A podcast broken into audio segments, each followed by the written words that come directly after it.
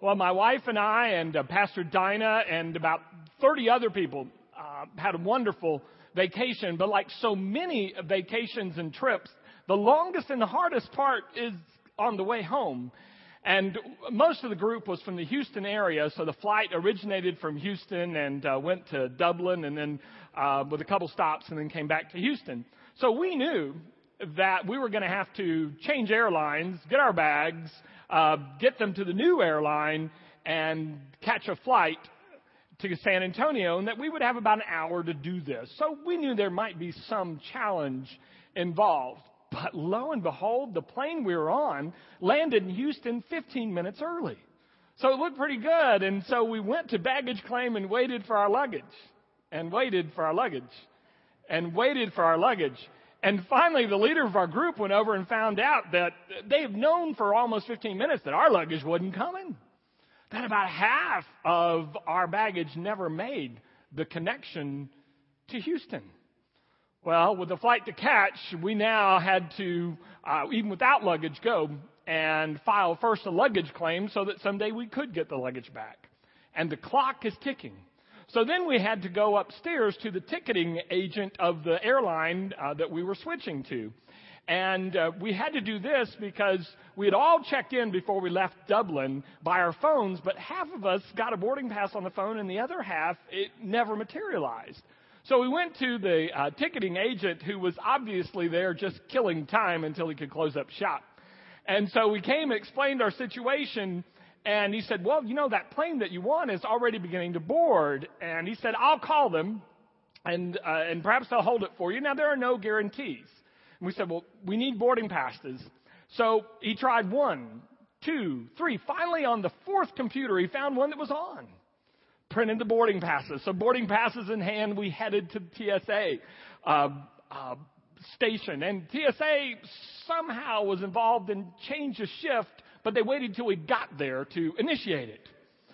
So that took a while and we waited and he obviously knew. I think we indicated, you know, we're trying to catch a plane. Uh, and then my backpack and another one go through and they've spotted liquid. Well, they think they've spotted liquid. They're not sure because one of them says, I think there's a liquid in his backpack. And the other was like, no, that's not liquid. And so they take it apart and they can't find any liquid. But the first guy says, I, I know there's liquid in their backpack. So I know there's not, so I thought I would help. So I come around the counter and, sir, now come on this side or we'll have to call secu-. Great. Now I'm going to miss my flight and spend the night in jail in Houston, Texas. Finally, they decided that there wasn't any uh, liquid on there, and we went and got on the tram to go to the next gate. I mean, the next uh, terminal.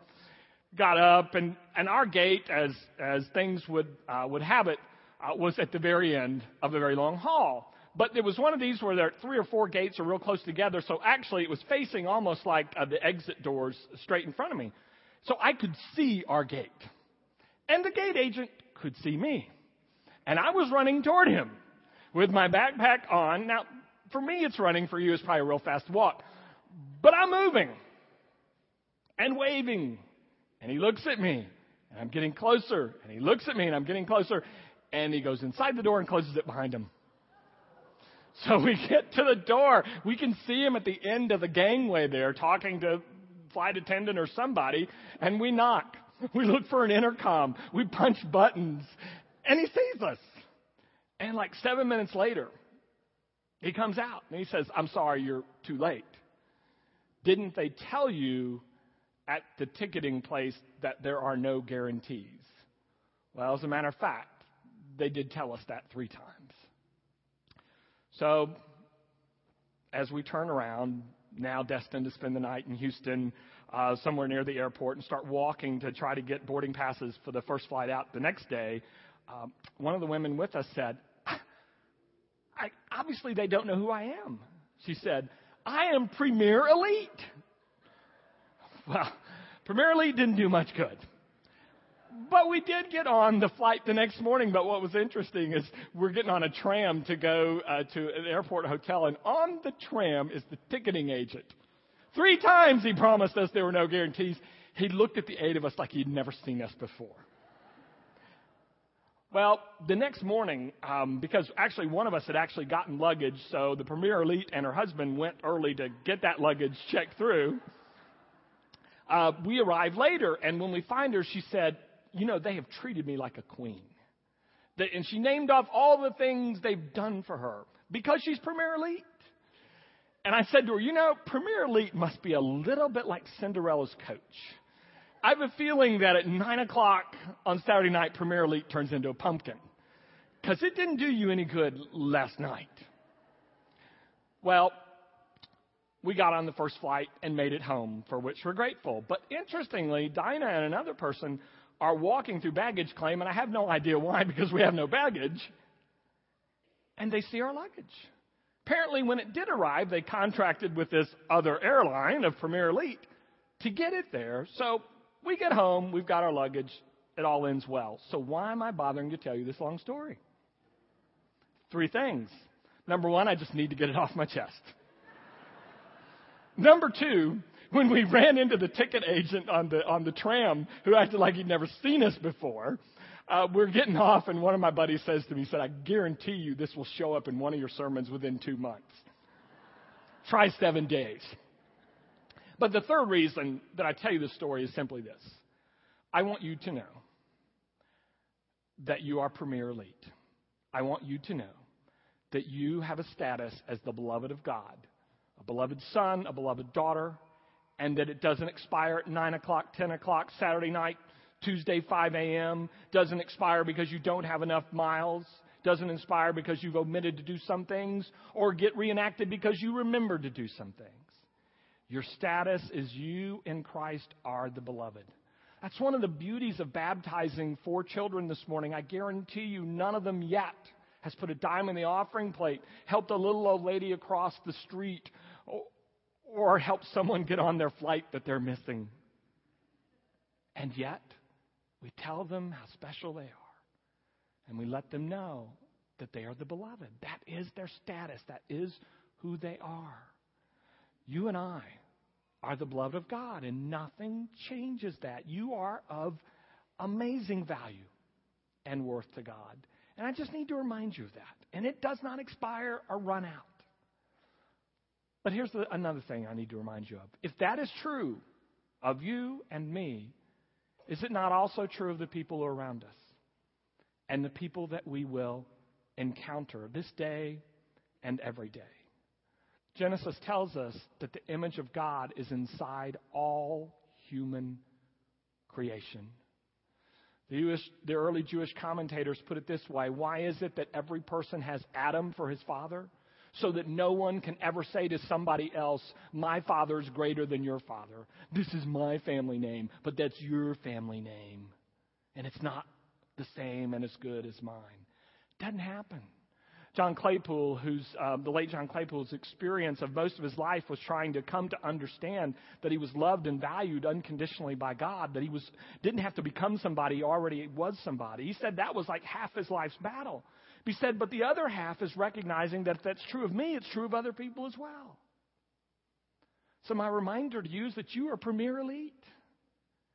But my reminder to you further is so are the other people that you will encounter, not just in this building, but outside of it as well. And then the question I have for you is this Are you and I treating the other people in the world as if they are as valuable as we are? Are we treating the other people in our life as if they are premier elite? As if the image of God is inside of them? You know, every every Sunday we talk about what Jesus said was the great commandment. We recite it. Love God, love your neighbor as yourself. Now, I think it does mean that we have to love ourselves. I, I think that is true in order to, to love others well. But many people believe the most accurate translation of that, of that verse in the Hebrew is love your neighbor for he or she is like yourself. They're just like you, made in the image of God. They're not less. They're not other. They are just like you. And are we treating them like that? My whole takeaway from Saturday night is I, I spent about an hour treated as if I wasn't very significant. To the ticketing agent, I was an inconvenience. To the TSA people, I was a, a potential terrorist. And to the person at the gate, I'm an impediment to an another on time departure. I was anything but valued, worthy, beloved.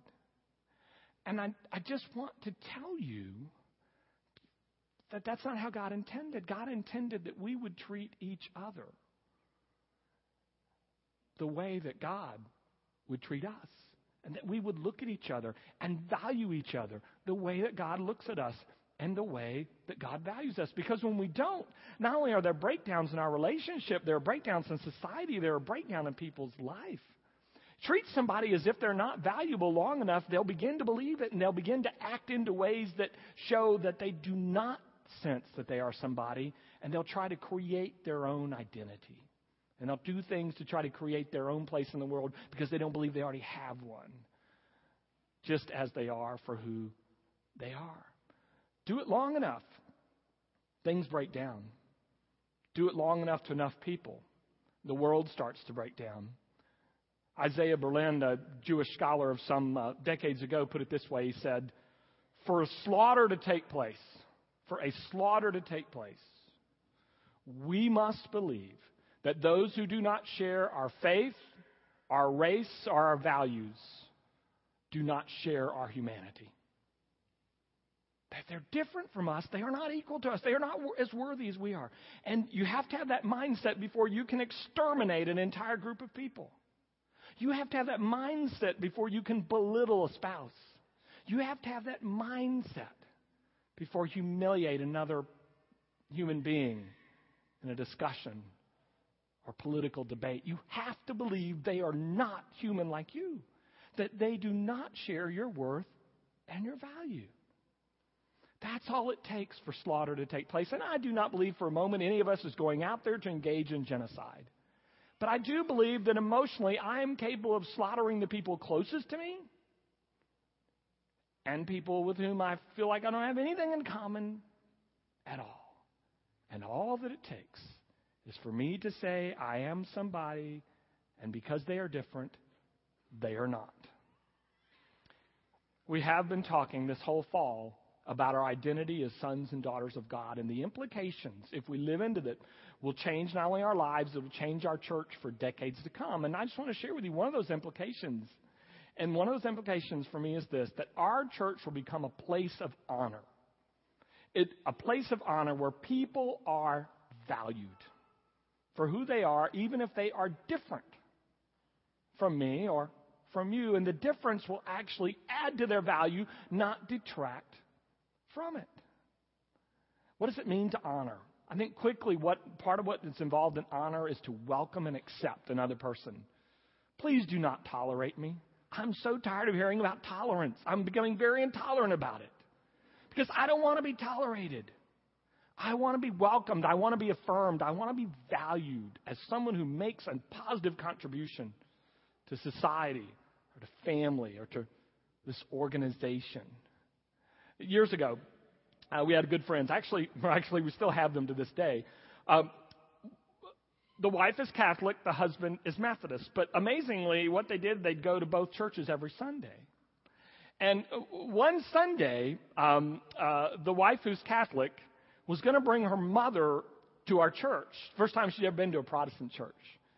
You know, daughter of Catholics, daughter of Catholics, I mean, all the way back for what as long as she could remember. I remember being so nervous about the day she was going to come. You know, how would things go? And I remember being nervous about the sermon. Well, I ought not say that, but I ought to try to work that in and and really worked on all this stuff. So when it was over the next day, I asked my friend, "Well, how did your mother like it?" And her response to me was, Well, she didn't hate it. I got the sense she tolerated it. I don't want to be tolerated. I don't want any of you to be tolerated. I want you to be affirmed. I want you to be welcomed and valued. I want you to be treated as if you are, in the words of Dallas Willard, a ceaseless being. I mean, do you know anybody you're going to run into today you're likely to run into again in 250 years or 500 years or 700 years? I mean, people have real eternal worth. We can't pass over them lightly. So I want a place where people are welcomed and honored and valued. Second thing I think is important to me in, in honoring is this, and that is that we allow other people to make contributions. That to be to be honored means not only that am I welcomed here, but I can make the God given contribution that God has for me to make in this life, and I can do it here through us and with us. Rosabeth uh, Moss Kanter, who for years was a professor in Harvard Business School, said something 15 years ago that I have not forgotten. She said this In this world, there are far too many problems and far too few geniuses to leave the solutions in the hands of a few. Let me put it another way we need all of us operating out of our gifts and unique talents that Matt talked about last Sunday. We need that to navigate this planet. One of the wonderful things God did for us is He didn't give any one of us, other than Jesus, all the gifts and talents. So, by definition, I'm incomplete without you. Without what you bring to the table, I can't be who I was made to be, and we can't go where God has for us to go. God created us differently, but that difference is our value. That difference does not detract, it adds the value. For a basic example, male and female, God created them. I mean, could you imagine if all the pastors and this church staff were male? You just don't even want to imagine that. I mean, Michael and I and Harold need what Donna and Dinah bring to the table. And I believe they need what we bring to the table. Doesn't devalue anybody to be different. It enhances the value. And we need to become a place where people can bring their gifts and offer them because God knows we need them. And then finally, I, I want to share this that to be a place of honor means that people who do not yet know their talents and gifts can have them discovered here, that we will help draw them out of people.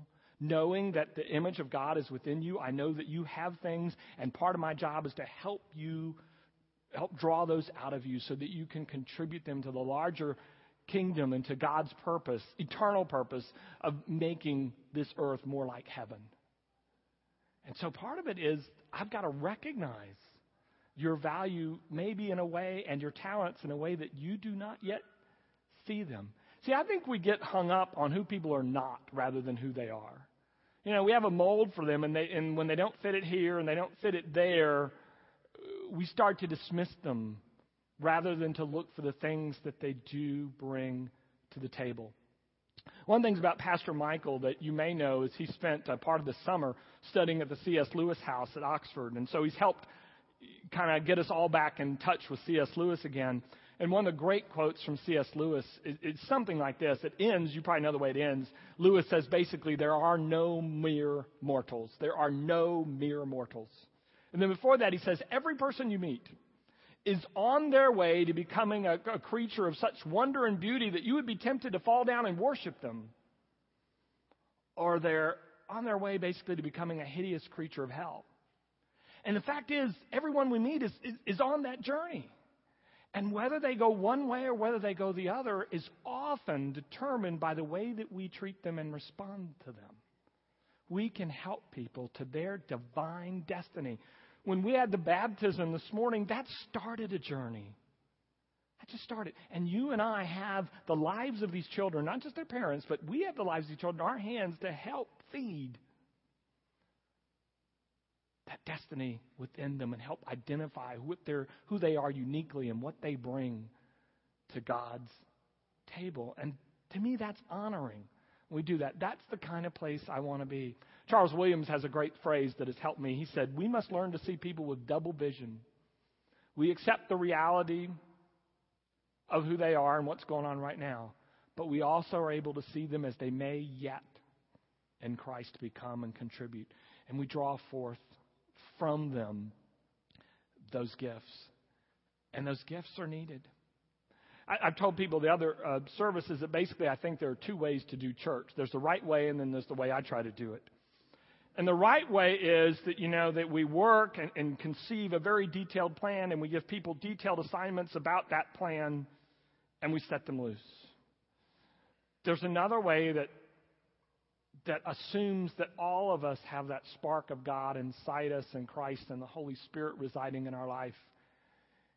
And we allow people, once they know the larger vision, to help bring heaven to earth, to find their place within that. And they may create something new or they may join something somebody else created. And we need our planners to help when we identify to plan and take us there. But it's not that a few people decide for many, it's that the, the people are all empowered because of who God has made them to be. Uh, one of my uh, things that helps me is that great quote from the author, author of The Little Prince, who once said, If you want to build a boat, you could uh, divide people into groups and assign some to draw it and some to collect the wood and some to build it. And he said that's one way to do it. Another way you could do it if you want to build a boat is to teach people to love the endless sea. And they'll figure out how and why in a way that fits them and where they want to go. And I think what we're trying to do in this church is say, love the sea, love God, love others. Know that you're loved. Let's see where that goes. Because we value and honor you, we know that it will go good and right places. I know you've heard the old story. Michelangelo is talking about the great sculptor of David and that he did. And somebody said, How did you do that? You know, you start with this big piece of stone. How do you do it? And he said, Well, I saw David in it, and I chipped away everything that wasn't David. He said, I freed David from that statue. Every one of you is Premier Elite. Every one of you is David and has David within you. But so do others. May we live in such an honoring way that the gifts we have will be brought out of ourselves and brought out of others as well, to the end that the earth becomes like heaven.